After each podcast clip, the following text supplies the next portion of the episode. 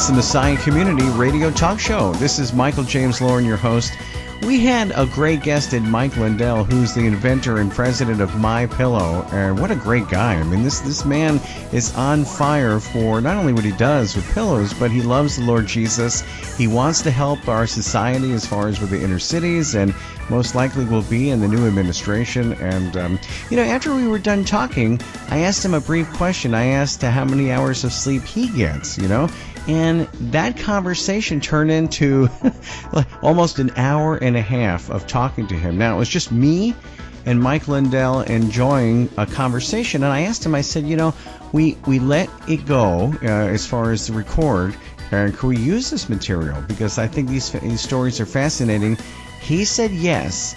And so what we have is really, if you will, the after show of the Messiah Community Radio Talk Show and I think it's really interesting. So here it goes. Mike, can I ask you something? Just out of curiosity, I mean, how many do you are you one of those guys that gets four hours of sleep? That's all you need?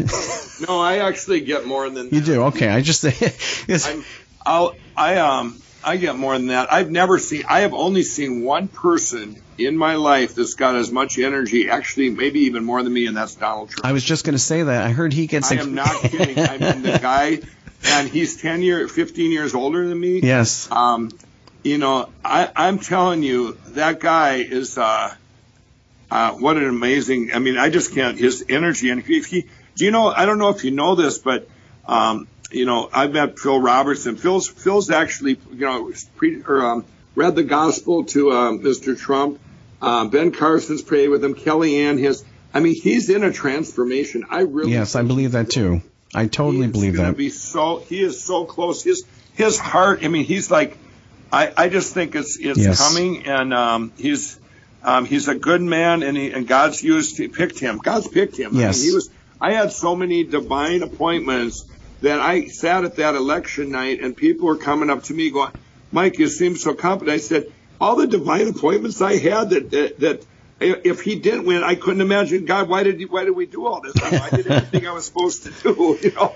And uh, and uh, it was. Um, I mean, if they don't think if if you take anything out of that whole election uh, or that whole campaign, that whole year and a half long campaign, certain things you pull one out, he doesn't win. He doesn't win. He doesn't win.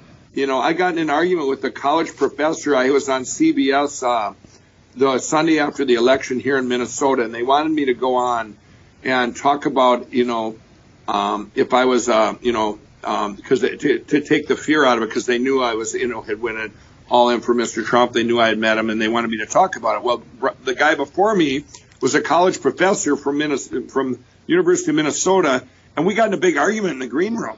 Oh my I'm goodness! Going, and I'm going, if you don't think this is God, that they, that yeah, this was all God in him, and you know he's this college professor, and he, I mean we did, and we argued, and I said, you know what? I said I've spoke three times at the University of Minnesota. Every time I speak there, I go, I bring up Jesus and bring up God in my story, and when I'm done, the media even stays. And when I'm done, you know what they say to me? Hmm. Boy, we'd like to have you back, but next time you come back, don't use God in your thing if you can, you know. Um, and and that, I'm going okay, and then you invite me back again, and I do the same thing again. And anyway, this guy, this college professor, I just got in this argument, and I said, and I brought up about five examples. I said those were all miracles of of uh, nobody. You you you know for him winning this election, it was against every. If you multiply all the things up, is you know it's it's 100 percent had to be God.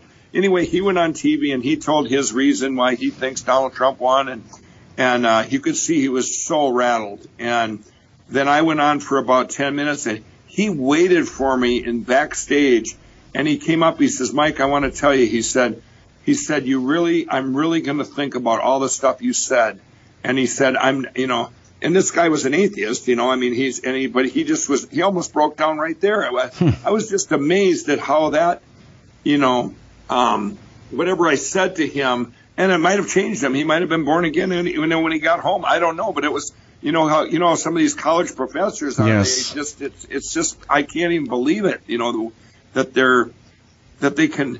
I don't know who picks them. You know, I don't know, I don't know how they all get in one place and what they're doing to our millennials. You know, yeah. Um, that's where I have my big, my biggest concern for salvation is the millennials, that up and coming generation that it's godless. You know, a lot of it. You know, it's incredibly liberal. I mean, like you said, you know, how do they come in? Liberal and, and incredibly, and there's they've taken the God out of so many things. Yes, I mean, they really have. Uh, it's well, very. It's, it's very scary. Well, wasn't it amazing though when, when, as you say, it was God and you know Donald Trump winning that it was like the air being sucked out of every single reporter and every journalist who had oh, ever yeah. said it. It was an amazing thing to watch. It was like it just was, uh, it was amazing. My uh, my uh, I'm friends with Scott Baio. You know Scott Baio. Scott, yes. He, well, he um he I call, I was talking to him just the other night, and he said this was about two weeks after. It wasn't just the other night. It was the whole was two weeks after the election, and uh, and you know, in the in the spin rooms and stuff, you know, you had myself, Stephen Baldwin, Scott Baio, and uh, Sarah Palin that the media gave such a hard time to the four of us. Well, you know, they actually made a mockery out of the one debate. They go, "Why is the My Pillow guy here? What, what would Donald Trump be doing with that?" Yeah, well, I guess you can pick whoever you want. Well, anyway, Scott hmm. Scott says he goes, Mike, you know what I've been doing every day for three hours a day since the election? I said, what? He says, he tur- he goes to YouTube and he turns on the moment Donald Trump won, and it shows all the media people, their faces. You know, I'm going, Scott. I mean, they, they attack Scott so much, and he just now he's just watching them, and it's just, you know, all these people that said said these horrible things, and then now they got it you know, how can they instead of I thought they would totally humble themselves and and maybe you know look at themselves and try and fix their lying media. But what do they do? They just now it's just as bad as it was. You know, it doesn't matter what. The other day, Mr. Trump went golfing. He is the hardest working man I've ever seen in my life, and he went golfing with Tiger Woods, and then he said, "Look at he's out golfing. He should be doing this." Are you kidding me? Yeah, really. This was Christmas. I mean, it, it, it just makes you wonder where you know I don't know. And I was saying that to my wife as well. Where does this man get this energy from? I mean, I, he again mentioning his age and then you know my age, and he's a lot older than me, and and I don't have that kind of drive or that kind of energy. And so yeah, so one round of golf, he deserves a break.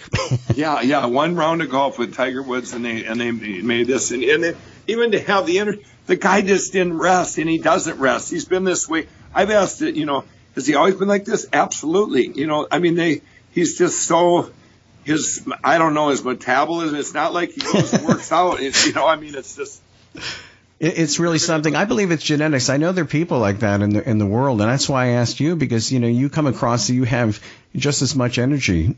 Yeah, yeah. And people told me, you know, it was funny is uh, see, I didn't tell on your show. There was so many so many things where I ended up seeing meeting Donald Trump with so many different angles and things. I got on a plane after the Republican convention. I would never have. I seen myself with Donald Trump a year ago, and I'm going. I told this at my board meeting. I go, wow, I see myself in a room with Donald Trump, and and and uh, and they're they're going. This was a year ago this summer.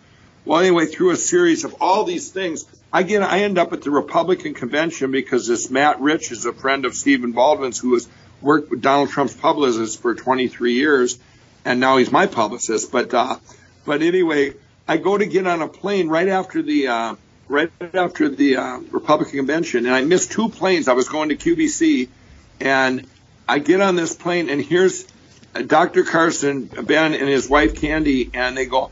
Candy goes, Mike Lindell. She goes, we knew you were going to be on this plane. we both got in prayer two weeks ago that you were going to be here, and you have something for my husband. She said, well, can we switch seats? And I sit down to Mr. Carson. He goes, he goes, yeah. He said, God told us both that you were going to be on this plane or I mean, that you were going to see you here. So, and he goes, we missed one plane today.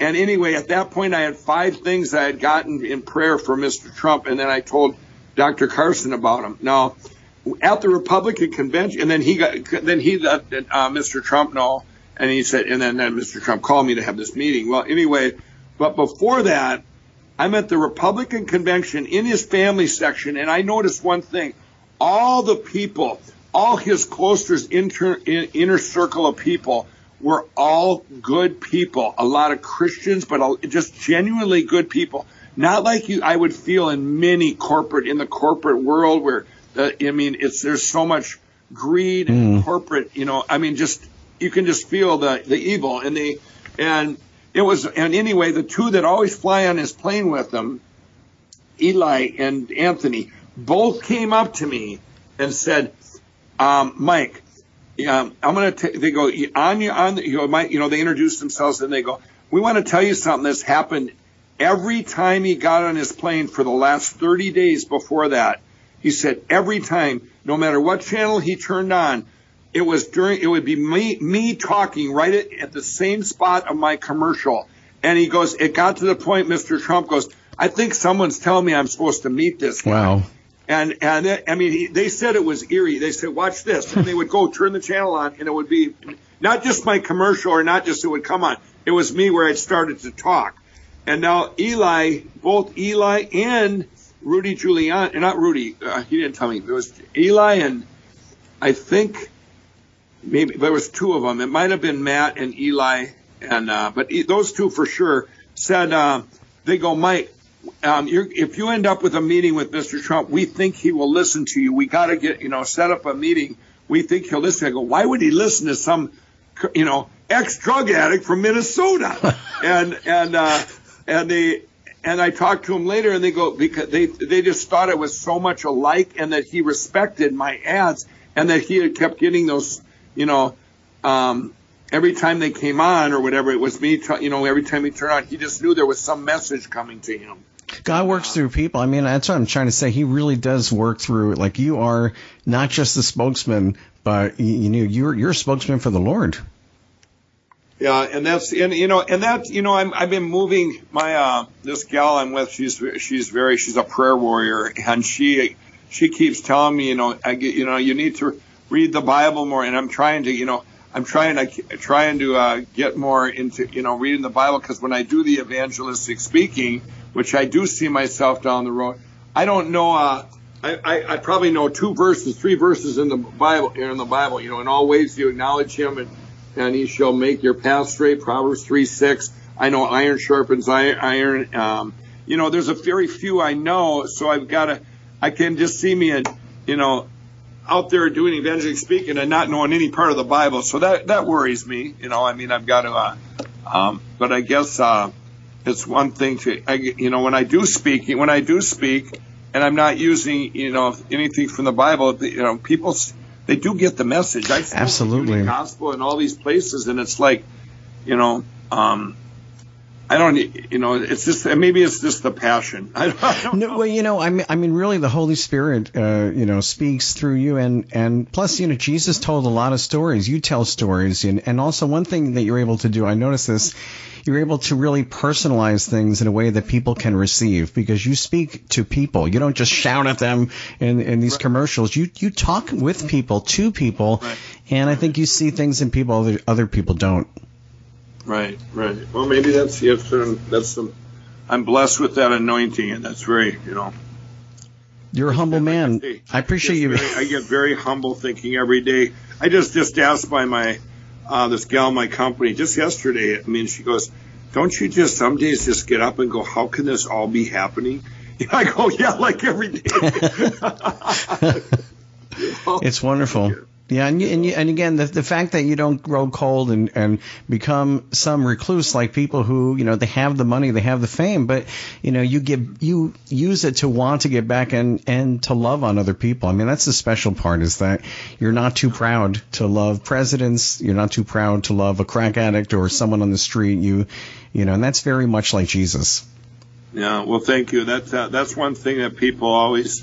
I've always done like you know I wouldn't even you know I would back even when I was using drugs, I would be I would not hang around someone um, based on their status and money, like you say. It's like I can I can very much I think you know like people say would you change anything? I said I probably wouldn't change anything if I wouldn't be where I'm at right now. I can I, I can really relate from one end of the spectrum to the other. I mean, I, I had a time one time I was held at gunpoint in Milwaukee, Wisconsin, and uh, in a crack house and the very next day, I get out of all that, and uh, um, the very next day, I was at a, a fancy two fork restaurant or three fork restaurant in Minneapolis, and eating with these three millionaire guys in suits, and they're and all three of them were trying to.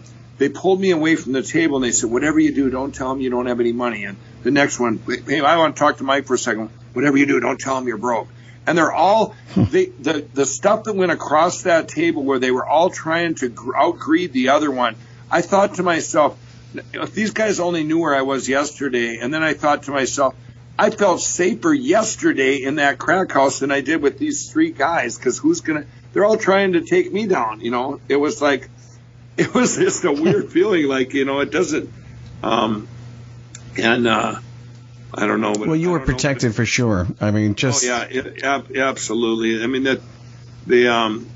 In fact, I am trying to get through my book to get it out in time for this spring, but the I keep getting blocks where it's like I, well, I want it, it's what to leave in, what to leave out, and it's you know, and I and uh, I just want it to be so perfect to get the message out there. And you know, basically the message is I want people to look at their own lives, and you see a, a one in a million happen, and then all yes. of a sudden you see a one in a billion. And, well, you know, or maybe this you chalk it up to luck, or whoa, you're really lucky. Well, when you multiply those things together, when do you realize when does luck become a miracle? And, you know, hmm. I mean, if you look at it all, it has to be God.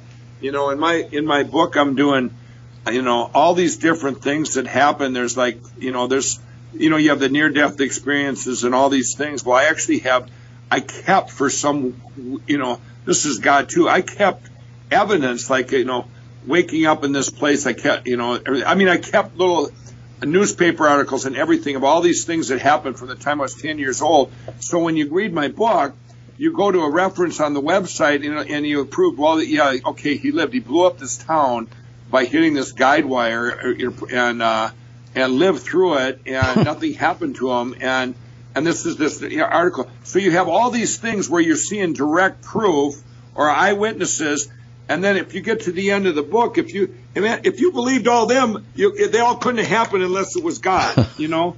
and that's what I want, you know, people to look at in their own lives, you know, and, and just say, well, in a, in just the hope, you know. Um, you you don't know how many people called me after Mr. Trump won and just called me and said, Mike, will you tell me now? My friend's in the CIA, and he he called me up and he said he's because he was 100% Trump was not going to win, and he's so anti um, Trump. And he called me up. He says, "Okay, I want you to tell me now. Uh, you know, we grew up together. He says, tell me, uh, um, you know, what what's going to make me feel better." And uh, I just went through the whole thing, and I got done. And he goes, "Wow, why didn't you say that to the whole country?" You know, before, you know, and I said, I tried, you know, I put out a press release in Minnesota to go, I can I can cross the street and they'll have me on TV in Minnesota here if I put out a press release. When I put out a press release three weeks before the election, not one of them called me to go on. You know, hmm. don't you think that's a story? If you're in the news here in Minnesota and you're going, okay, Mike Lindell had a private meeting with uh, Donald Trump, and uh, you know, here's they all know my story, ex crack addict, and all this stuff, and are one of the biggest employers in Minnesota, and and to be able to tell your story on TV here, and not one of them called me. But boy, they all called after he won, and I go and that speech at the airport. I said, I'll, you know, I'll go on somebody's station. I want that speech just for my own nostalgia. And uh, and then they end, you know, CBS finally gave it to me. They said, well, you can take it. I said, well, why did you hold it back? And they go, I think you know why you know, because they thought it would help him win. Right. That's exactly right. I mean, really, this kind of providence that echoes throughout your life story. I mean, the, the providence of God, and I, you see it every day, even now, you know, with all the success and everything. But other people, you know, you're making them see the providence of God too, and that they should be as maybe they'd be as happy as and as grateful as you, because I'm sure you see God's mercies every morning. Yeah. Oh, absolutely. Uh, that's why I love being right next, right outside my call center, right outside my employees. I mean, right before I got on this call here, I had four employees, one after another, needing help. One, you know, two of them, uh, you know, one of one of them came in and gave me a coin from uh, um, her mother did. It's one of those. Uh, what are they called? Um, uh, like an angel coin? No, they're they're. Um, um, here, it's right here. It's called uh, the widow's mite. It's the coins that they used back in Jesus' time. Oh, I've heard of this. And it's a certificate of authenticity. And it says right, you know, in, in Jesus' time, uh, you know, this this is an authentic coin. Well, she gave it to me, and I'm going. you know, I was just over in Israel last year, and I and I was gonna and I I, I was kicking myself because I forgot to get one of these when I was there because it, it interests me. And here she comes in with this this gal. I put I she worked for me, and I and just two months ago, about or about six weeks ago, she's 23 years old and she's got all these problems and addictions, and I. I got her into most of the treatment centers I use. Almost all of them are Christian treatment centers. It's the only ones that work. I got her and got her help. Well, her mother got told her to bring this to me. It was the be- the best Christmas they've ever had in their life, and she said she got to tell her testimonial there. You know, when she went into this treatment center, she didn't want to go in because it was God, it was Jesus, you know, based. And and I said, and I said no. I said you need to go in there. You can, you know, go in here. I'll help you here. And I said, you know, what, you know, she she had nowhere to go. I said at least there's a roof over your head, and and she was and she you know it took about a week and she said it was she just had a amazing born again experience in the treatment and Amen. she told her testimonial at the at her parents but it was just so rewarding so i do i see it every day and it's just it's just um it's kind of like i compare it to there's so many comparisons when i when i was on the when i sold pillows on the road for five years and through i mean i had everything happen all people i'd hire i hired people I brought people into my company once when I, the only time I reached for outside money because I never used a bank, I didn't have any money. I would just take whatever I made and buy more stuff and and then buy more pillows and well and make more. And but these guys, I, I got outside money and we got to our first board meeting and this they were going to actually pay me and my wife at the time a wage so we couldn't had, didn't have to live week to week and show to show. And we got to that meeting or that board meeting and they go. Um, Mike, uh, um, we uh, we're going to let you go, and we're taking your company, and that was almost verbatim out of their mouth. And I go, I go, what? And they go, yeah, we uh, we uh, and they had this contract I had signed because I just trusted people so much, and they, and there was another side contract where they could do. There was nothing I could do, and but God even got me out of that, protected me there, and it was. Uh, um, but all this, uh, I guess I I forgot where I was going. Um, Oh, I know. With the so with the with the pillow, what kept me going through all that is I would do a show. I would do a show, and I'm not kidding you. Every time it didn't matter. You know, I could do. I would. You know, I, when I finally quit, I would you know pray for favor all the time when I when I found Jesus. But they but before that, what kept me going, people would come up at that show, and they might have drove 30 miles to come up and tell me that they heard I was going to be at this show this home show this little carnival in southern Minnesota, and they come there just to tell me how it changed their life, and they had, you know, this neck surgery, or they had sleep apnea and, and fibromyalgia. I didn't even know how to say the word fibromyalgia. it's all these words that I can't say on TV, but all these disorders, and I'm going, are you kidding me? And this is just, I would, I would tear up, and I still do when I'm on QVC when callers call in and say, you know, this just didn't, this changed my life. You know, I had neck surgery. This one lady, this one show I did, she uh, she had drove four hours to, and they stood in line. This was like last year though, so so there was like five thousand people showed up for this uh, this event, and and they all wanted to you know to come up and tell. A lot of them they were getting pillows, but there was also it was a Salvation Army thing that we were doing, and this and everyone was there to tell me their stories too. This lady drove four hours. She said my she said, I want to, she, she wanted to hug me and she says, I owe you, you know, I said, you don't owe me anything. And, and she, but anyway, she goes, no, you need to hear my story. My husband and I, I was going in for irreversible, risky, paral- paralyzing neck surgery hmm. or whatever it was going to be in four weeks. And she said, I seen you at a show in Mason City, Iowa. I, you talked me into buying the pillow.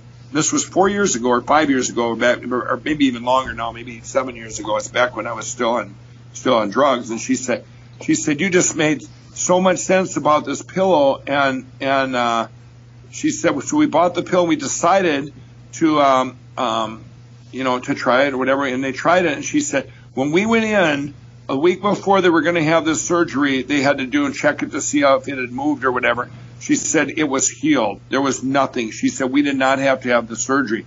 But it was stories like that and even minor stories that, that would kept me going throughout that and kept that's what keeps my passion up. Yes. So now if you take that same same thing with Jesus, with God, every day I see how I can how it affects other people with um, you know spreading that passion for God and helping people. And then like this gal that brought in this thing today with this um, this widow's mite, this coin, and it was just you know telling me the story of her testimonial to her family and what a difference it made to change their lives. You know. Well, um, I was going to say I've been feeling gypped a lot when it comes to you know the pills that I've had for real, and uh, because I always feel like my neck uh, didn't quite feel right. And, and really, in using your pillow, it, it seems like with that alignment, like the commercial where it shows that it's in alignment right. with your with your back, it makes a huge difference. Like you almost feel like I had like neck surgery of my own, honestly.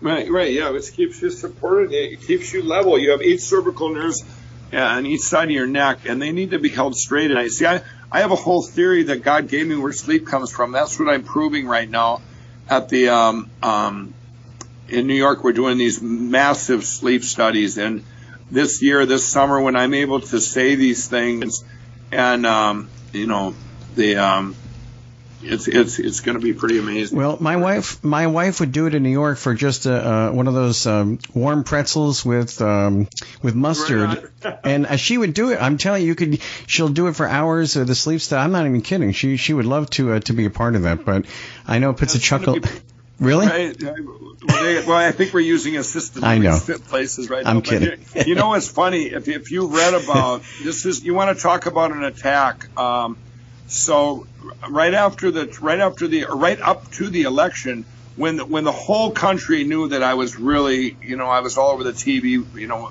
for Trump and campaigning and, and doing this stuff and put giving him all my credibility. Well, I was attacked by all the the left. I mean, the you know, all and the there was a, a class action lawsuit uh, out of California. These attorneys um, that got together and they and because my testimony now you're going to follow this my testimonials were so powerful that it becomes implied claims yes. so I had I sent them 50,000 people's phone numbers their testimonials their emails and their addresses to show that these were real well they, they we, we went out and we ended up doing mediation and we settled on I, I gave them 1.4 million dollars because you can't fight. If you fight, they can run you out of money. And God just said, you know, here, just I'm just settling this. And and what it was then. Now I took the insurance policy too, so I wouldn't. If everyone that had bought my pillow could be part of this class action suit for, and they would get five dollars back.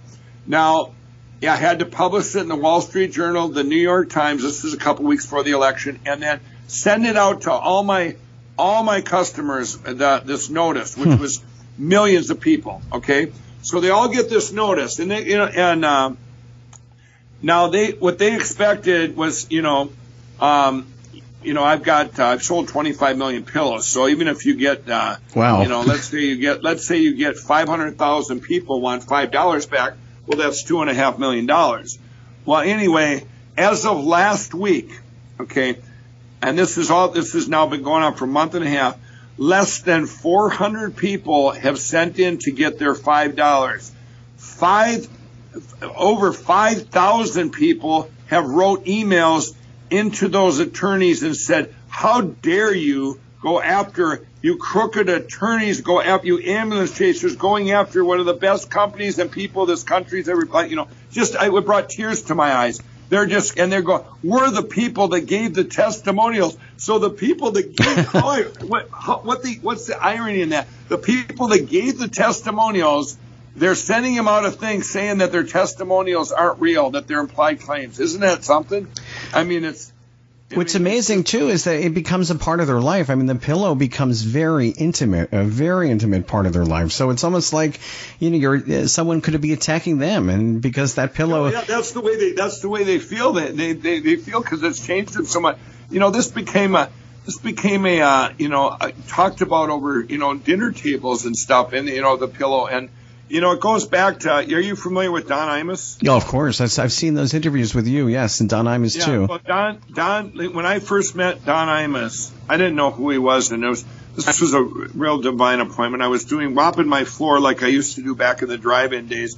I had about five employees back in the summer of 2011, and I was mopping my floor and uh, this phone rang that never rings, and it was WABC out of New York, and I had never been on radio or anything, and they wanted me to advertise. I said no. I said, I, you know, I didn't know that radio would work or anything, and I didn't have money to advertise. And and uh, at that moment in time, this gal walked in the door, and she's and I um, I don't know how it came up. I said, yeah, a radio station just called me from WABC in New York, and she goes, that's Don Imus's station. I said, well, I don't know any Don Imus. She goes, no, you should call him back and blah blah blah. you know, she was just a big fan of him. So to, through a series of events, we call him back, and I had never been to New York before. And this Lisa was basically she just wanted she was just starstruck by his Imus. I didn't know that. Well, she we fly out to New York and and um, we show and I go in to meet Mr. Imus at, at his con or his thing down by Central Park and and his couch is there and this guy his manager or whatever says um, he says you're only going to get five minutes with him and he says uh, um, I said yeah, I don't care you know I, I, don't care if I meet him I don't even know why I'm here and um, apparently Lisa had sent pillows well anyway Mr. Imus walks in I go to shake his hand he's all crabby he says I don't shake hands with him and uh, he goes, "What am I here for? What are you here for? What are you here for? Whatever." And I and I go, "Did you get the pillows? I didn't get any pillows. What are you talking about? You know?" Is and I'm going, "Why am I here with this cranky guy? You know?" And and uh, I grabbed the I grabbed a pillow, a, a couch pillow, and I said, "Pretend this is my pillow." And I went on. I started talking. I said, "Yeah, I used to be a former addict," and just all this stuff coming out of my mouth. And he goes, and and he looked up he, and he uh, used some explicits. He goes, "You're," he goes, "You're effing crazy."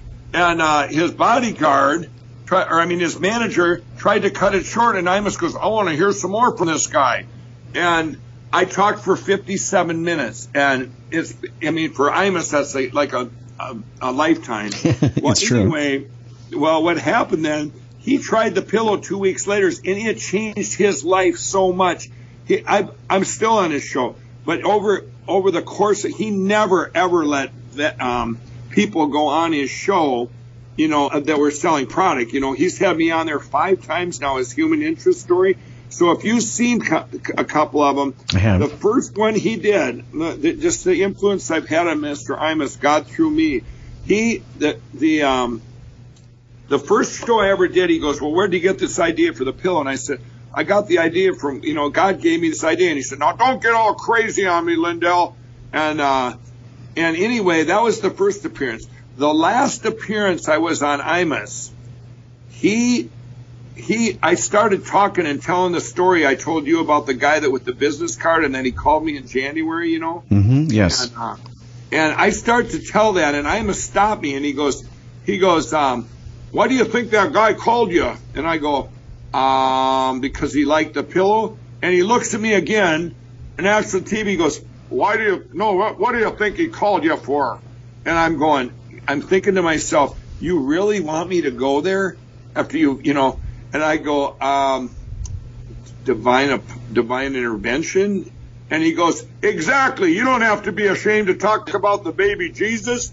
And I'm going, what would you, you know, I, you know the guy, I mean, he's, he is. I have so, you know, just been patient with him. Just, you know, I'll send him. We'll email and I'll, you know, I'll put. uh I mean, he's actually stopped swearing in his emails to to me because you know, we'll email back and forth, and he'll, uh you know, I'll use, you know, I just trying to subtly evangel, you know, give him the yes. ministry to, you know, and uh I often thought if I, boy, if if he changes, I mean, he just, you know, you talk about you know, when you see him on TV, that's not all just an act. You know what I mean? Oh, absolutely. I mean, when I see these uh, interviews, you can see there's a true. Um, he's in a nice way. How can I say this? He's sweet with you as kind of like a brother, and you can you can yeah. tell he respects you, and he he would say this guy is the real deal, you know. And uh, he's you could just see him actually be vulnerable with you, which is a lot of times he used to have a kind of tough exterior. So just to be vulnerable and to oh, absolutely. Yeah. People have told me that with him for a long time. They go, you have a you have a different thing with him than mm-hmm. any other guest. It's you know, and because I I don't get afraid when I go on his shows for some reason, I, and everyone's going, you know, you know, I never did. It was just kind of strange. I was kind of, you know, I would be almost least nervous, and I think he just sensed the, maybe he just sensed that I was, you know, um, truly changed myself. you know, or you know, And- here's, you know, I was going to say truly changed too, because you know I know when two people uh, have the same uh, background or history with drugs, it's it's almost like Right. brotherhood, you know, because you can't people who aren't drug addicts they can't understand these type of you know things you go through, and I mean everything, the cravings, and but he also probably appreciated how you know you have overcome and that's it wasn't you that did it you know and he he could see Yeah, that you know, he absolutely knows- and he knows my sincerity there too. And you know, you just said something right there. That's why with the with the addicts, when I do one of my favorite times to talk is like at Union Gospel or Teen Challenge because I can really, you know, back when I was on drugs, I mean, one of the things that happened to me the month before I quit in December of January January 16, um, 2008. I was at this uh, out on all by myself out at this uh, place, this house out in the out in the country, and my friend I hadn't seen him in four years or three years, and he had been caught dealing crack, and he he was the only guy that I could probably ever compare to as how much I did, and and we were so much alike in that way. He was the first guy I ever did cocaine with too, and anyway, he had been clean for three years. And he came to my house. I said, Dick, what are you doing here? And he says, he said, God sent me here. And he goes, I, he goes, and I'm going, what? And, and he sat down and I'm going, um, and I go, well, I don't know why you're here. And he goes, well, how's it going? And we start talking. And I said, okay. I said, Dick, I got some questions for you. I said, you know, how is it? Is it boring? You know, oh, you know, this, this with God, you know, I had all these questions for him that only he would be able to answer. I wouldn't respect the answer because I would, I would think that there's nobody I could compare myself with, even in the drug thing, because I was so, I thought I had done, was so extreme where they, you know what I mean? Um, you you know, it was just, I thought it was even different that way where I, um, um, and and you know and I learned so much too with the with um, you know the treatment centers that don't work the there's one thing you can not not only being able to you know to relate to you know and show them by example that you've gotten through with the you know be, through God gotten off this but also then to go back and and in time and when all the stuff that happens when people are kids uh, whether it's trauma divorce or whatever it is I mean those are the things that I think manifest themselves into three things: either addictions, personality disorders, or or, or God. I mean, are you got Yes. you know you got to go those three because and everybody's different on their level. You know, a divorce might be mine was divorce, you know, but uh, you know, I never would know that, but I'm going, you know, it doesn't have to be some rape or something that that is the trauma. Everybody's level of trauma is different. It can be and and that children are so you know that age i mean you can trace almost anybody's addiction back to their back to their childhood I definitely agree because the coping mechanism isn't there, you know. So in, in childhood, the, people process things differently, and so even if it is the parents' fault, if you will, they can internalize it as you know guilt. Or they did it, or it was my fault. You know, children don't think uh, they they think I'm the one who must have done it, and then yeah. But you must absolutely you can read a lot of people. I mean, as far as uh, I guess all the denial that is in drug addiction, where people don't really they're hiding a lie. You know, they're covering up a lot. And I'm sure you're able to break through that. oh yeah absolutely and the other thing too is people coming out but when i was in the philippines i actually had a conversation with the president of the philippines too and uh, for about 15 minutes uh, at least 15 minutes and you know he's into all those drug wars and he's the media's painted this picture I, I i don't even have time to tell you all the all the stuff that they've said about him that is that is not true he's painted or he's bombastic and it's not the stuff he's doing. But anyway we talked about um, he's building these treatment centers and he asked me you know people that come out the other end you know is is you know can i give advice on the success of which ones work? And and you know there's a lot of things come you know people most secular or most treatment centers are set up to fail. When they get out of there and if no one's no one's trusting them they need trust and they're not going to get trust usually you know? If they don't have jesus and they come out and nobody trusts them and they don't they're- nobody's giving them a second chance well they're set up to fail. Now they're running around with the pain from back whatever they were masking before with the drugs and they don't even have the drugs to mask the pain. Yes. What, you know that's like a ticking time bomb waiting to happen, you know, and it's an endless revolving cycle. So if you don't, if you don't get them with both, answer those, those questions from, or, you know, address the pain and then, get, you know, freed from that and freed from the, you know, maybe some deliverance from their demons of and course. then, and then, uh, you know, and then get, uh, and then have Jesus. If they don't, they need those things because, you know, they come out of there and I've watched people, the ones that fail, they come out and they, there's no trust. Nobody trusts them. Nobody give them a second chance. And like I said before, like in my company, I, I've seen, you know, probably, I just seen one guy that, you know, I would have thought that he, just because he was sober, he came out, he failed miserably, even being sober. He couldn't, he wasn't happy in his own skin. He wasn't working. He just, you know, he was just miserable.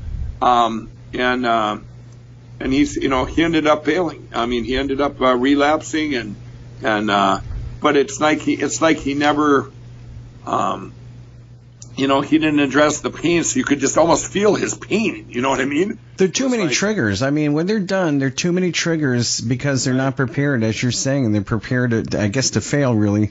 Um, Yeah. And Absolutely. yeah, that's and you know what people will say in substance abuse places, they'll say that it's not evidence based, and we need with the government, we need to supply evidence based type of stuff, and that evidence based doesn't, like you said, only Jesus works.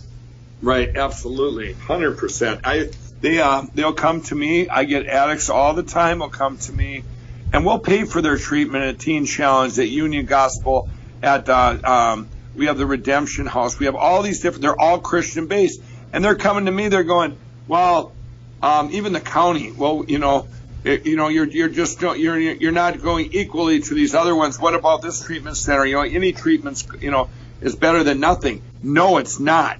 You know, all you're doing is taking this money, flushing it down the toilet, and you're just keeping them sober for 30 days or 60 days, and they run them through like, uh, you know, like numbers. You know, Oh, it's like a mill, absolutely. absolutely, and they they know, you know, they just will hand them when they be back. Well, we'll see in a year. You know, um, you know, And after the detox is over with, you know what they really need. And this is kind of you know goes into everything that you, know, you do and, and certainly you stand for. They need a good night's sleep when they're. yeah, no, absolutely. And that no, that's that um you know all this all the centers I've filled up with pillows. I mean, I can't I can't tens of thousands in this country, and they um and not just not just in uh you know these are in treatment places, and they're you're right. There's no you detoxify and getting good sleep is so important to get the person healthy again. You know, nutrition and sleep, and they uh um you know that's another thing that that uh, God's got me. I ended up with the meeting. You know Joe Piscopo. oh yeah. hmm Well, Joe's a really good friend of mine. I met him same time I ended up becoming friends with Stephen Baldwin. It was it's quite a couple miracles that where that happened. But Joe was dying of cancer at one time and uh, thyroid cancer, whatever. He he studied all these natural ingredients and all these things and and prayed and he anyway he got he ended up beating the cancer years ago. Um, him and I and this um, through a, I mean all these things that happened. And we end up with this company called Eneva. They're two um, Christian twins. They're twin brothers, and they're um, company 20 minutes from my where I'm at in Minnesota here, and we've we've developed the the best proactive liquid vitamin in world history. This this will be one ingredient comes from. I mean, it's just absolutely the most amazing thing, and I, I don't put my I, you, you got to realize I don't put my passion behind anything that to make money. I don't. That's not the thing. It's I could tell people. because the, the pillow works. I mean, it really. I, I keep telling my wife this thing works. Like you know, it's it was no smoke and mirrors. This thing is real. People, yeah, well, people come to me all the time and going, you know, I, I mean, I could, I could get out there and market anything, but, but I, you know, it's not. I'm, I want to market something that is going to help people. The money comes after that, and that's got, you know, um, God's given me the platform. It's not about the, uh, it's not about the money. And then people come to me with all these ideas and inventions. Well, I've got a, you know, I've got a um, thing that this will do this. And, and, and one guy I put, I said, you know, I'm only going to have products that help people in one way or another for health or sleep or whatever. And this guy, I'm not kidding, this guy came to me in, our company, when- and uh, he's not with me anymore, but he, he came to me and he had a grill scrubber that was water, you know, or water came out of the handle and it scrubbed a grill. And I go, how is this have to do with health and well-being and and either you know, and what I you know my passion either good sleep, good health, or good you know, or finding God. And he's Mhm. going, and he's going. Well, it's a grill scrubber thing, you know. For you know, it's that is kind of healthy because you're scrubbing your grill, making it healthy to cook your food. I'm going. That's about as far as I've ever heard in my life. You know. You know? Well, I'm sure you get it all Here, You too. want to sell? You want to sell these tables that are 42 inches high? This is the perfect length, so people don't have to bend over and they'll be more healthy. You know, come on. You you probably get you know I, I'll bet you that in your mail you probably have your own Shark Tank type of thing going on. People probably send you all kinds of ideas and things and emails. I mean, and I read all my mail. I get I get so far behind. I you know I get there's two three hundred emails I'll get Wow. right now by being on here. I'm probably 150 behind. Well, look right now. I bet you distance. I'd like to see that. And I know that you answer them. You've mentioned that you do look at your emails and um, 75 emails behind, and they and I'll answer. You know, see for me, uh, and you know I'll go through them, and they'll be in my call center, in my customer service. If there's a problem um, where they can't solve it, and, and, and that, maybe that person just wants to get to me, and and I will answer. They'll give them. They can all freely give my email to them, and you'd be surprised. I only probably get about four or five a day, and then when I do answer the person, they're so blown away that the CEO would take their time out to do it. They even forget what they're emailing me about, you know. But you know, or I'll get I get I I I don't so much anymore because I think people are used to it on TV. But I used to get just hit by people going, "What you're wearing your cross? How dare you? Uh, you know." promote Christianity and you know I, I used to get that all the time and that's back when I would also answer the phones myself. I would get on the phone and I would get in arguments with with you know with somebody over over that for hours. And you know I wouldn't get I wouldn't give up the argument. But you'd have you'd have both sides. You'd go and you know um you're using Christianity to sell your pillow. And I'm going no that's the way. And I'd send them pictures of me for 10 years. That's the way I always wear my cross no matter what shirt I have on and it just carried over to and I'm glad you know I'm glad it did you know not, because it's I probably the most seen cross in history you know. Um you know and people bring that up all the time. We did a thing at the at the state fair in Minnesota and Jann Carl was there. We were doing a small town big deal and we did a we did a poll there. They did with their media people. And I was amazed because it used to be three years ago, it was different than when they said, What's the five most things you recognize about Mike Lindell in this commercial? And number one this year was my cross. I thought Amen. Wow. an amazing blessing, and that he's a Christian, you know. And and the, and by the way, the calls I don't get those calls or those texts any- or those emails anymore. It's almost like it's kind of like when they accepted Phil Robertson after he made his stand, you know, for God. mhm, yes. You know, you know. I mean, it's or or when Chick Fil A made their stand. I mean, you know, they that just becomes acceptable. The, they have their say, and then they they have their protests, and then they get over it. You know, um, and and uh, but number one was the cross, and then uh, number two was my mustache. Number three was the blue shirt. Number four, or no, number three was my voice, the blue shirt, and then the uh, the way I hold the pillow. The way you hold it, you see, okay, so the last two, you know, I want to capitalize on. I said to my wife, I said, it's like he, he, it's almost like holding a child. I mean, it's, it's beautiful the way he's, he's holding this pillow. And, but I also asked her, I said, is that, is that pajamas? The blue shirt? She says, no, that is a blue shirt. I said, no, it is not. It's a pair of pajamas. That, that, and, and the pillow is covered. So you can set the record straight. It's a shirt? It is a shirt. It's a shirt. And it was, it is weird. That shirt, it actually the it was it was kind of a how that tra- how that came into being was I was doing a um, show in or I was doing a thing in Laughlin, Nevada, and I went to a a store and it was an Izod or something like that, and I bought a I bought a short sleeve shirt that color.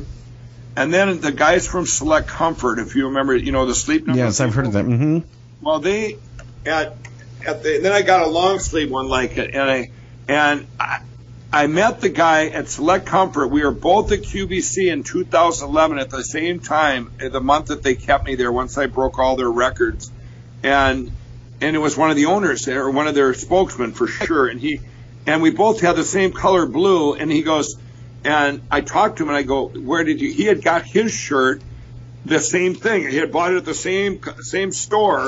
this this color blue. And anyway, they did a study on it. He said it's like comfort of what of what um, um, colors work at trade shows with with bedding, and they were amazed to find that that color blue was number one, and that um, or or blue was blue in general, and that the worst colors were yellow, red, and brown.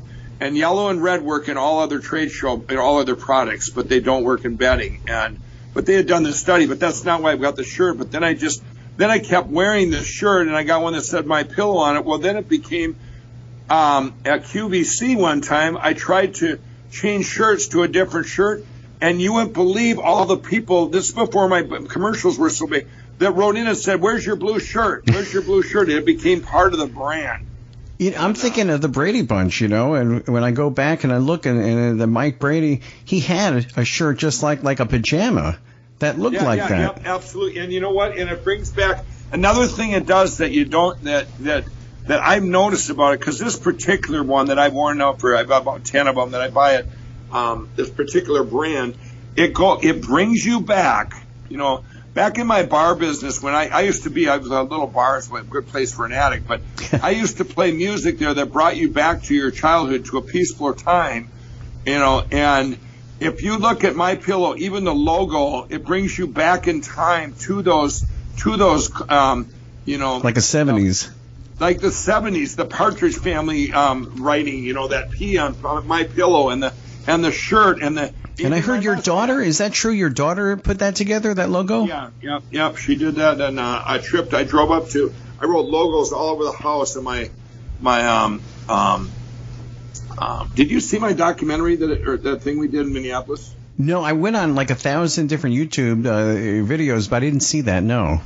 Yeah, I'll. Uh, I can. Uh, that's actually airing tomorrow night on on RFD TV across the country uh, and it's airing at 10 o'clock Eastern time. And I'm going to be in Nashville. I'm flying to Nashville, but it's um, I could send you that right now. It's I would love it. Amazing. Oh, um, but she, yeah, she she did that logo, and and but it's all come together that um um um it's all come together. Yeah, you mentioned it stands out more. Even my, even even my mustache. I mean, you know, people say, you know, did mustaches go out of style? Well, you know what? I'm telling you, I would now it's it's part of the brand. Yeah. That's just like it is who I am, you know. But that's the whole thing. And you know something? People are afraid to be themselves. And I'm sure when you get people who approach you, you know, you are on the other side, perhaps, and now, you know, CEO, well, you know, the president, and, and of course, but uh, I'm sure you respect people who are comfortable in their own skin and just say, hey, you know what? I'm myself. And when people get apprehensive and nervous, it kind of you know, I I think I like that you break all the stereotypes, and you're doing it even in government uh, in the future. Yeah, you know, I'll, I'll tell you a quick one on that. The uh, a year a year ago, this last May, so it'd be about a year and a half ago, I was in in New York, and I was with Stephen Baldwin, and the the national. Um, um, I got the United States Patriot Award, and this was. Uh, I'm going. What am I getting this award? Well, it was all the stuff I do for um, veterans and all this, and it was uh, what it is. It's the um, um, it's a com- it's combination um, uh, between uh, the CIA, the FBI, the ASA, Federal Marshal's Office. These seven bureaus. I um, I forget what the um, the federal whatever it is, but anyway, it's this National Patriot, and all those seven bureaus are there. Um, these and they so I'm getting this award, and I'm going. And Stephen goes, we go to go in there, and he goes, I, and I, you know, it's all going to be. I'm so nervous, you know, and, and I'm going. He goes, well, you, I don't think you'll have to make a speech. If you do, it'll be right at our table, you know. I go, okay, and uh, well, we get in there, and the whole focus was on me. And Stephen introduced me, and I do this speech. Right before I went in there, though, Stephen goes, "Yeah, Mike, you might want to leave the drugs out of it, you know, in your story, or, you know, whatever." If you, and I said, "Well, I'm not, I know, fine." So anyway, I do I do this little acceptance speech, and we get seated at a table with with the third in the CIA. Wow. To my right is the head of the or one of the head of the East Coast Federal Marshal's office and his wife. I have the Homeland Security guy to my left, this billionaire grocery guy Anyway, we got there's ten of us in this big round table, and this lady that's married to the Homeland Security, she goes, she says, um, "Boy, I've read your story." She goes, "You," she goes, "You have quite a uh, history." She goes, "How did you quit your drugs?" And Stephen looks over me and across the table and gives me a nod, and I go in this. I start telling. I go, "Well, let me tell you," and I tell, and I tell the story about going across Wisconsin when Homeland Security. I was doing cocaine, and they they thought my pillows in the back of the truck. Somebody had called them in that they were bombs and I got the road got highway got blocked off, and I'm telling this to Homeland Security. Oh my goodness! Anyway, I tell this whole, whole story. This helicopter kept following me like in the movies, and and uh, they pulled. They had the road blocked off. They checked all my pillows and realized they were just big balls. It's unbelievable. You know, they were shrunk down there. Well, anyway, the Homeland Security guy goes, "Well, what did you do with the cocaine?" I said, "Well, I did it all. There was a helicopter up there, you know." And then this the billionaire guy, this this grocery store guy, he looks at me, he goes you know, you're not like any other CEO we've ever came across. That's not. That's remarkable. What a story. I mean, and I don't know if I heard this or you know, maybe you should, but are, are you thinking of having a movie? Is that something that you were thinking of doing with uh, with Stephen, a movie about your life? Oh yeah, yeah. No, I'm doing yeah, I'm doing a movie from my book. It'll probably be three movies. There's so much I mean, you because that's a movie scene right there. That's for sure. Oh, a- absolutely. And you know, I've been, I've had the mafia. I, you know, back when I was sports betting, I've had the mafia. I have stories. I was in a Zihuatanejo in Ixtapa with the cartel was going to cut my head off on a family vacation. Mm. I mean, or just me and my wife. I mean, they were. I mean, I have been in spots, and you could you could literally pick a theme, and or pick a topic, and and go to the book. I mean, if the, you know, but to make this movie, you can make so many movies out of the movie. And uh, you ever see the movie Joy? I don't think I've seen that. Who's in that one? Well, it's just a it's just a movie about an entrepreneur lady. Um, it's supposed to be based on a true story, but I watched that movie in a theater three months after it came out, and there was such a reaction to the people in the in the theater going, you know, wow, this sense of hope. It wasn't a, it wasn't, you know, anything to do with God, but it was just this story of hope that she overcame. And I'm going, what do you mean she overcame two little things in the movie? I'm going, those would be like a good day for me back. You know what I mean? and I'm going, wait till my movie comes out. This is going to be like, it's going to be life changing, you know? That's incredible. Oh, I mean, absolutely, we're going to be doing uh, the movie, and uh, um, I just want to get the book done. If you, uh, yeah, want I'm something to pray for, I want. Uh, I mean, I'm just, I'm just so, I, I've just got to, I've been praying. I go, God, you know, you got to get, because I take the author, of Stephen's, the author Stephen had, and I, I, I'll read the, I'll read the, one of the chapters. I'll go, okay, no, that needs to be, you know, it's, it is, it's what to leave in, what to leave mm-hmm. out, and it's like, it's so hard because you want it to be, you know, you want it to be this book that's going to bless so many, and you just, uh, I'm not doing it for money. The, the hundred percent I'm going to go on national TV all the way up to O'Reilly, and they're going to go, okay, here's your book. What are the odds? Well, uh, if you buy this book, 100% of your money goes to my foundation. And they're going to go, well, how is that, Paul? You mean the proceeds? No, I mean the uh, money. So if the book, if you spend $20, it goes to my foundation. Well, that means I'm matching funds, so to speak, because it would cost me, you know, three four dollars a book to make, then that means I'm, if I sell four million books, I put in four million dollars of my own money to the foundation. But the next thing out of their mouth is going to be, well, what what foundation? What's your foundation doing? I'm going to and uh, and uh, then I'm going to tell them how this works with the uh, you know it's a pass through entity and helping these millions and millions. Uh, we've launched it in 80 countries. It's so it's so cool when you can hear back from the person you gave money to or, or that you helped out and how it changed their life. You know, I have verifiers and validators yes. in 80 in 80 countries, and it's just it's just an amazing platform that that that this uh, website. We're going to do it in Minnesota. Where are you from? Well, I'm from uh, Pompano Beach, Florida. Okay, okay. And I was going to say, you know, I'm really glad that the book is coming out now, only because, you know, even though you know you were ho- high profile, of course, but now with the with the president and the, the kind of impact you may be having in the administration, that I think the timing is right for this book. Oh, absolutely, absolutely. And they we had to delay the book by a half a year because things kept happening. And I'm telling my book writer, we can't finish this book. I don't know where it's going to end. This is this is, absolutely bizarre. you know, my uh, my friend sends me. This was this was two hours after I met Mr. Trump and took we took they took a picture of me and him in his office, and it's side by side, and it's uh, uh, the my one of my vendors was in California, and they were doing the Del Monte or Del or some show, some fair out there, and one of the vendors had a had a cutout of Donald Trump, and in my booth is a cutout of me, and they put the cutouts together and took this picture, this whole group of them in, in the fair, and they sent me that picture, and they go, "Hey, Mike, check this out."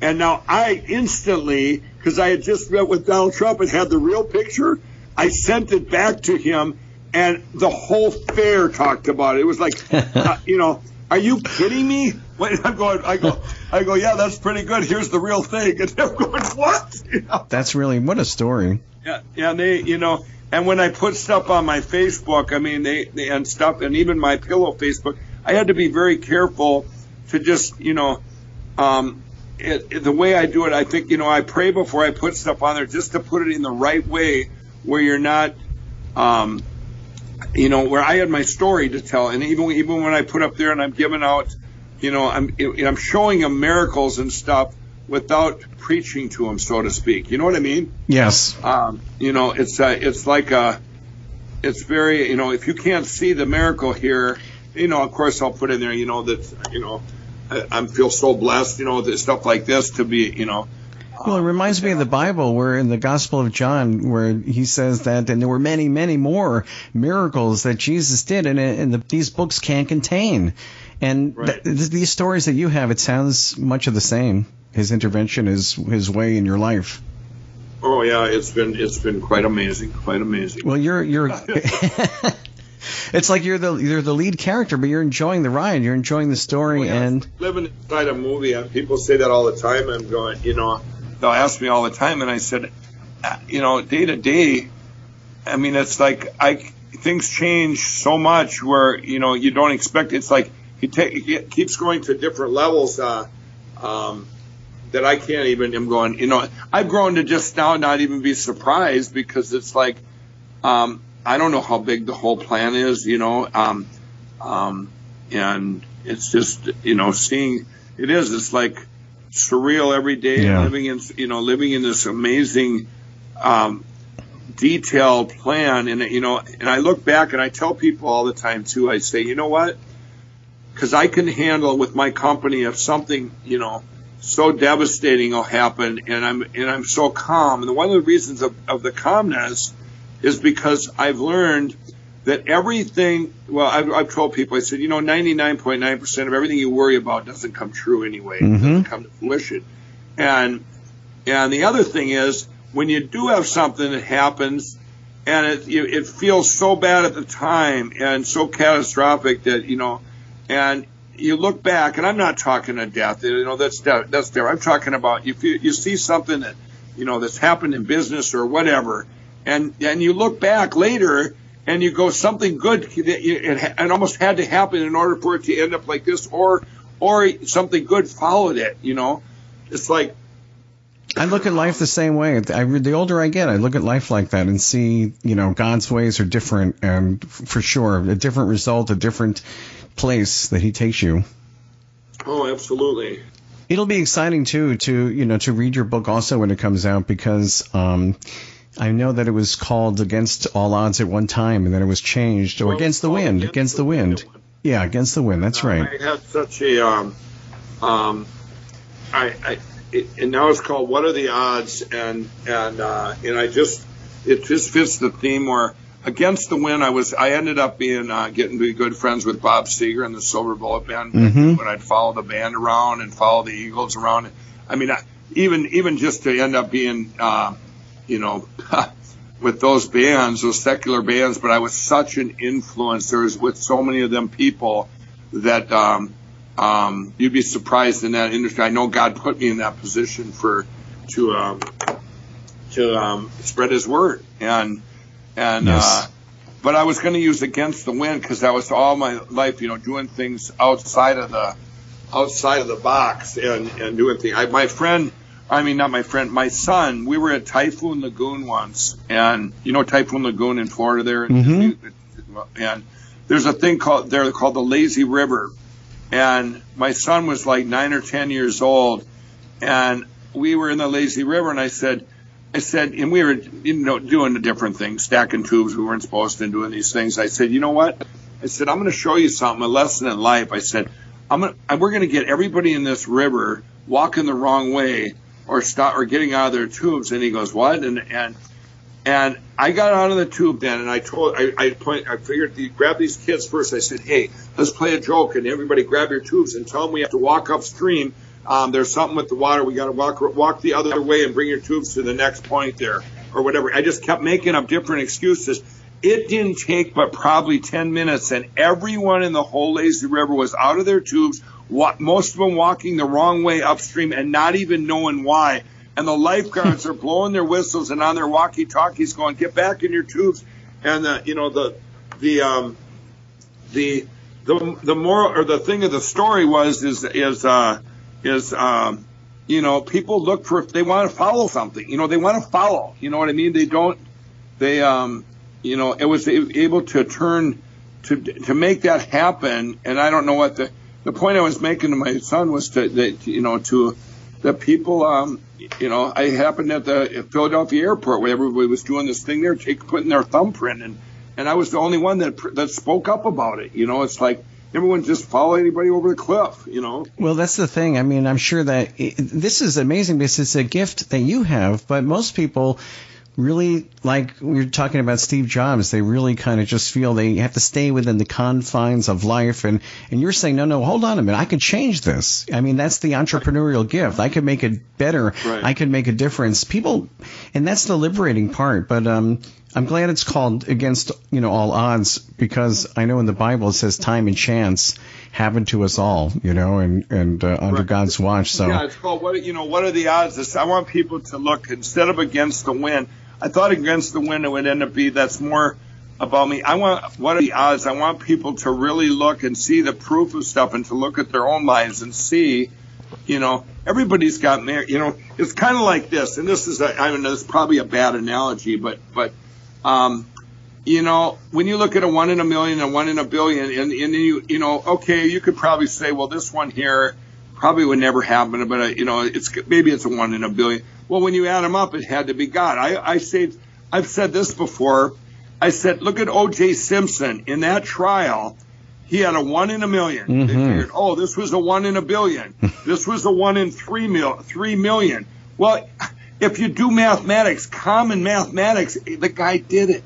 You know. Oh yeah. I mean, it's like it's like you know common mathematics. So I, you know, I look at miracles I see every day, and I'll say, you know, what what are the odds that this happened here and and just in that instance whatever it was and I'll say well that's a God moment that's a God thing you know what I mean um, you know if the you don't have you know if you have two one you know you you can put a number on it oh that's a you know it would be like um, if there was such a thing winning five lotteries in a row you would say you know you wouldn't say either you cheated or you know I mean God wouldn't have you win the lottery but I mean you know for five in a row you know, but you know what? You know what I mean. You get the gist. Oh, absolutely. I mean, it makes like you look at you look at these things that happen in people's lives, and they, you know, if they can't see a miracle, and my own book writer, you know, we had them all laid out on my table, and he, he had, and he goes, and his his daughter says, his, his co-writer says,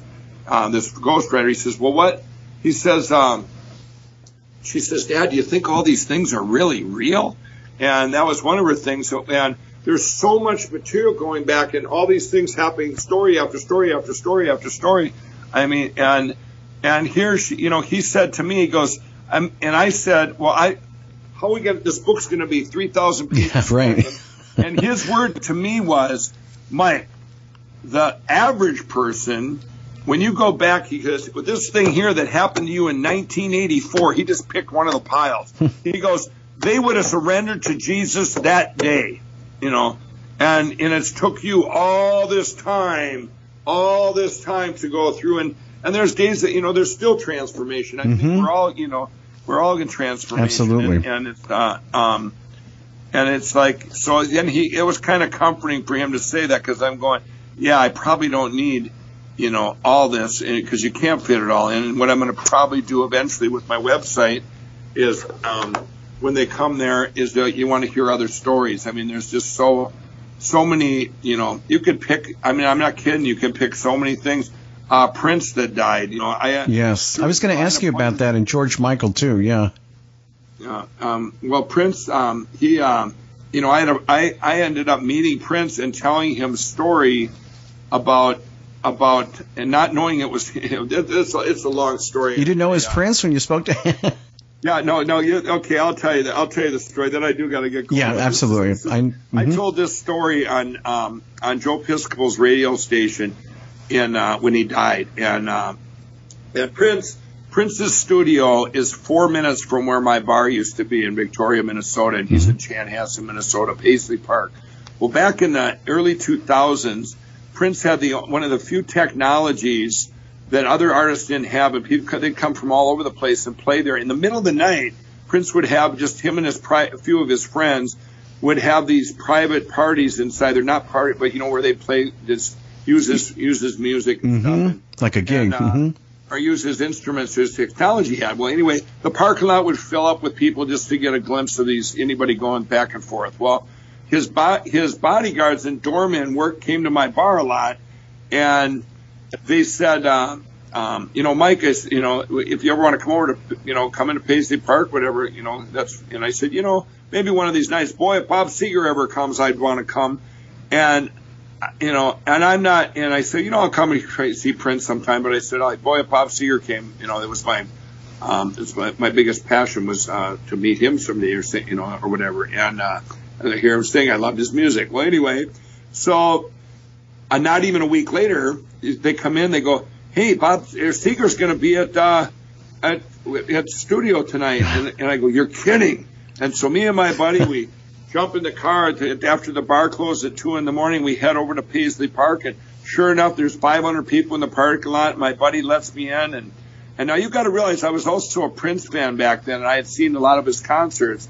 But um, anyway, we get in there, and it's not Bob Seger, it's Santana's playing, okay? And there's only about maybe 12 people in there, if that. There's not any people, and there's a hallway and there's no drinking, there's no drugs. Prince was totally, you know, uh, drug free, drinking free, no smoking. Um, that's the way it, they was, mm-hmm. well, other than obviously his prescription drugs mm-hmm. he got on. Um, well, anyway, there's a hallway. It says employees only, and we're standing there, and this little guy uh, kept adjusting Santana's thing and coming down the hallway, and he grabbed something out of the office. He walked by, and I said, "Hey, buddy, I mean, you got to realize this guy's what five one, and I didn't realize it was Prince, and he, you know." And he wasn't dressed up. He was dressed, you know, just down like a t-shirt. And I go, I go, hey buddy, I said, uh, I said, hey, is um, Bob Seger going to be here tonight? And he says, he says, no. He says, isn't this good enough for you? And I said, no. I said, I don't really care for Santana. I said, I like Bob Seger, the Eagles, and Prince. And now he looked at me and, and it intrigued him. And he goes, he goes, you like Prince, huh? And I said, I said, yeah, I got a good Prince story for you. And I proceeded to tell Prince about how I punched it. I'd only punched two people in my life, and one was a Hell's Angel on a family vacation in Panama City Beach, Florida. And I said, so I'm telling Prince about punching this Hell's Angel and running from him, uh, these three Hell's Angels after what they had did. My wife and I were there, and running down Panama City Beach, and I ducked into this to this place called Big Kahuna's, and it turned out it was an all-black karaoke bar. And I'm telling this to Prince now.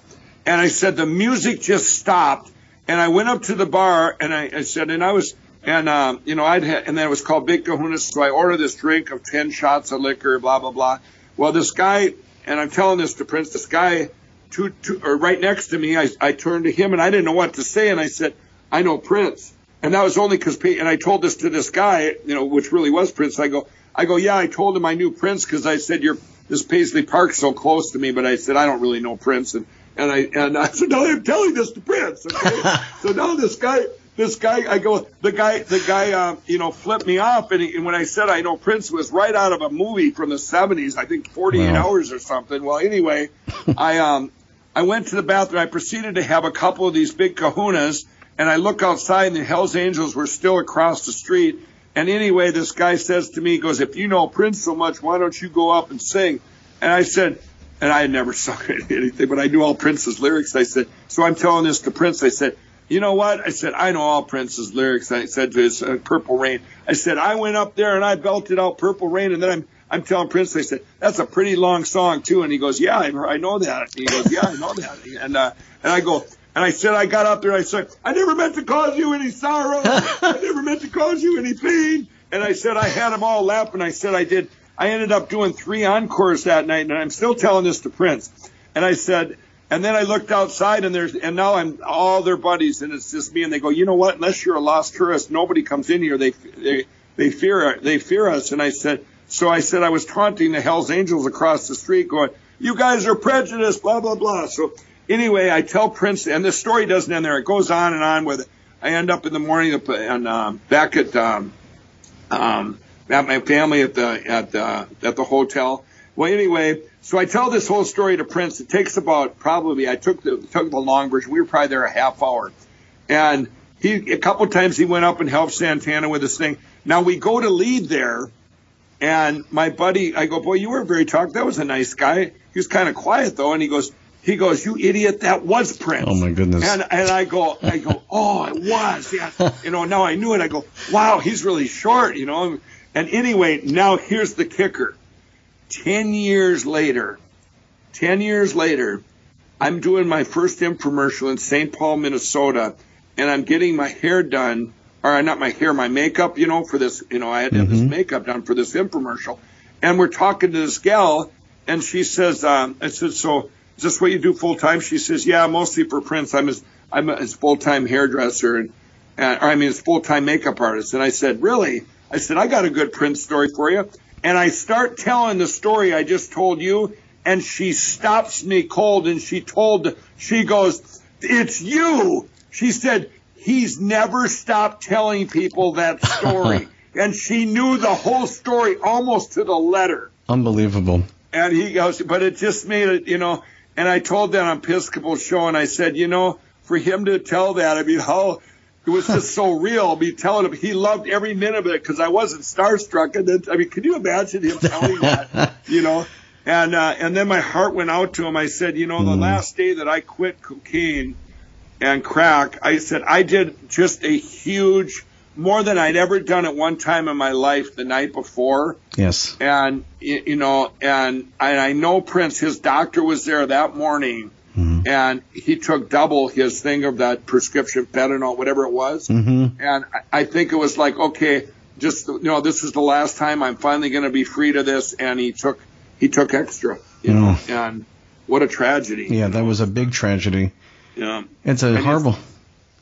He would bring so many people to his park from the uh, um, prostitutes, people off the street, and bring them there. They're thinking they're going there for something. Then they get there and they realize he's he's evangelist. You know, he's, he's they're going there to pray and no, there's no drugs drinking. It was just, I mean, he was that's the way he was, and they and they and the people listened to him. This is Prince telling him this, you know, and he helped him off the streets, you know. Um, pretty amazing, and it's really it was really sad here in Minnesota. Very sad. Very yeah. sad. I mean, it, it, like you said, he uh, another person who loves you know people and generous and. Uh, I mean, you know, but I did hear, just so you know, I know I have to let you go, but uh, I heard that Bob Seger was actually a big influence on him, and that that song "Down on Main Street" that kind of inspired him to write the song "Purple Rain." Oh yeah, yep, absolutely, yeah, absolutely. Mike, thank you so much. I mean, really, I can't even tell you what a nice guy. I, I think I made a friend. So, but yeah, absolutely, yeah, we'll keep in touch. Yeah, I'm I'm looking forward to that. I'm looking forward to the next chapter or two of you know where God takes you in, and of course in a little bit I'll be sleeping on my pillow. all right, all right. God bless you, my friend. Thank you.